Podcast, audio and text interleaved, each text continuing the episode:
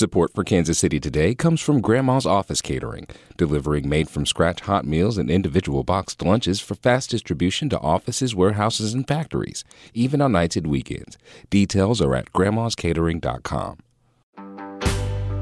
This is Kansas City Today.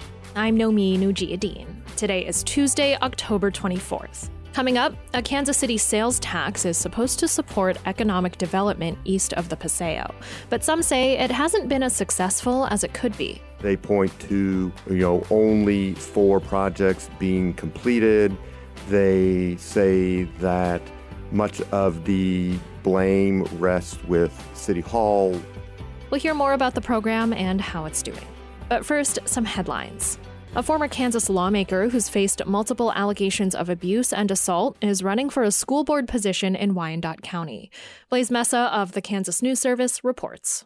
In middle school, Aaron Coleman admitted to posting a nude photo of a classmate because she did not send him more naked photos. Years later, Coleman's ex girlfriend said he strangled her. After that, Coleman was arrested for domestic battery for attacking his brother. Coleman didn't respond to interview requests. He is now running for the Turner School Board in Wyandotte County. Five candidates are running for four seats, which means everyone is elected minus the person in last place. In a campaign video, Coleman said he wants to focus on bullying and student mental health. I try to tell people vote, and elections have consequences. Coleman spent two years in the Kansas House, but he lost his reelection race last year. City council members in DeSoto have finalized a plan to offer tax incentives worth $200 million for Panasonic's new electric vehicle battery plant. The agreement requires the company to help with infrastructure projects like roadway improvements and a new fire station. It also says Panasonic must operate the facility until 2045 and employ at least 2,500 people. Mayor Rick Walker says it's a deal that benefits the city. You know, it's a big company we're a little city. They could have come in and, tried to, you know, bully us, and they were a good partner throughout the process, and I appreciate that. Kansas offered the company $830 million in incentives to build its $4 billion plant. Panasonic promised it would create about 4,000 new jobs. The factory is expected to open in 2025. Less than a quarter of Head Start centers in Missouri are located within walking distance of a public transit stop. KCUR's Jodi Fortino has more on the early childhood education program. A new report from the National Head Start Association and the Civic Mapping Initiative found only 42% of centers nationwide have a transit stop within a quarter of a mile. Heather Gillum with Kansas City's YMCA Head Start program says transportation is a huge barrier for their families. If they have a car, their car's in the shop, they can't afford to get it repaired, so they rely on public transportation. And if that's not something that's close to them, then they can't get to work. The report found an additional 19% of centers located within a mile of a stop could be made more accessible by extending existing bus lines. We'll be back after this.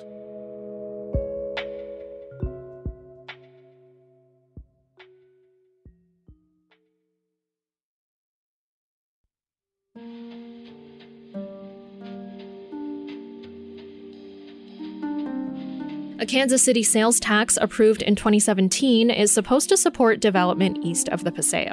So far, the tax has brought in close to $70 million. But some critics say the program isn't working as effectively as it should.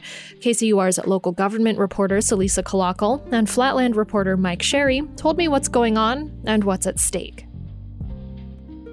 Celisa, what is the Central City Economic Development Program and how is it developed?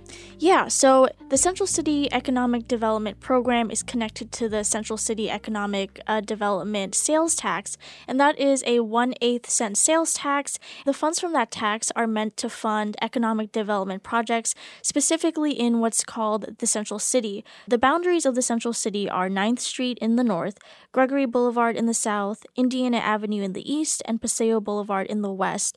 When this was put to voters in 2017, overall, uh, 52% of Kansas City voters uh, approved the tax, so it passed uh, pretty narrowly, and the tax lasts for uh, 10 years, so it's uh, it's up for renewal in the next couple years, um, and basically uh, the funds are basically allocated to projects that are going to be located in the Central City area, so developers essentially apply for however much funding they need, and then the Central City Economic Development Board will decide uh, who to give money to. And then once that happens, City Council actually has to approve uh, those funds. And then it goes through kind of the normal uh, development process within City Hall. So, what has the impact of the program been so far? So, the impact so far, you know, in the time that the sales tax has been in effect, it has brought in about $70 million total. Uh, of that total, $53 million has been authorized by City Council, meaning they uh, have approved uh, the board's recommendations. And then, of that amount that's been authorized, 40% uh, of those funds have actually been dispersed to, to the developer to actually use that money uh, for their project. Mike, has the program performed as well as had been hoped? Well, uh, that depends on who you ask. The people who support the, the tax will say uh, yes, it has brought in uh, several hundreds of millions of dollars to East Side development that these uh, folks say would never have come. It has uh, helped get uh, several projects off the ground. I mean, there's only been four that have been completed, but several others are in process. Some of the successes that they point to are the uh, KD Academy, which is a 24 uh, hour, uh, seven day a week uh, child care center on Prospect. There is also a big mixed use development at 18th and Vine. So, those are, are a couple of the successes.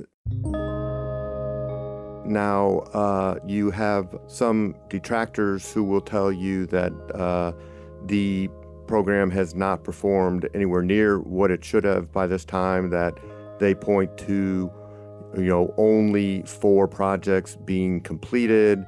They say that much of the blame rests with City Hall, where it seems it's taken an inordinately long period of time to get the contracts negotiated and executed, and that this has really hindered what should have been much more progress to date. How has City Hall responded to criticisms of the program? They agree that it, it is um, essentially a work in progress. Mayor Quinton Lucas uh, issued a statement uh, to us uh, for the story saying, you know, like anything else, um, you know, it could be, you know, they're always working every day to improve, you know, city operations. So they they basically, uh, you know, most people will say there is you know, sort of blame enough to go around that um, you can't really it's not you know beneficial really to point fingers at this point, but that everybody would say there's a bit of a little bit of a culpability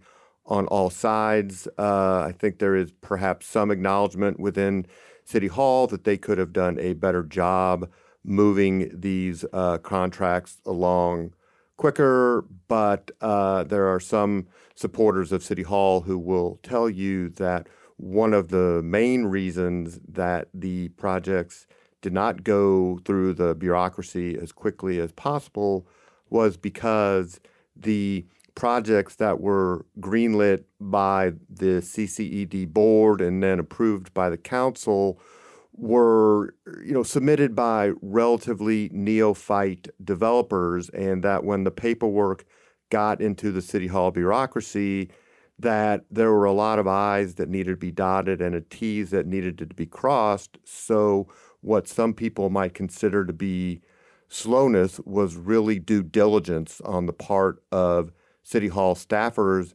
to make sure that once these contracts were executed, they were that the developers performed uh, as they said they would. So, how have members of the CCED board responded to criticisms? Well, they've responded uh, a few ways. You know, perhaps in, they might have um, approved some projects that were maybe didn't have were not as buttoned up as they should have been, but they want to, you know, in some cases, err on the side of you know giving the developer the benefit of the doubt because they wanted to make this a community program for smaller developers and uh, that so they will agree that perhaps they they you know might have uh, greenlit some programs that uh, some projects that needed a little bit more due diligence at City Hall. Why are supporters making a case to renew the tax? At the end of the day, you know, even though there may have been backlogs in City Hall, and, you know, as Mike said, blame to go around, uh, they say that this tax is still re- really critical in, in terms of, you know, spurring economic development and, uh, you know, revitalization on the east side.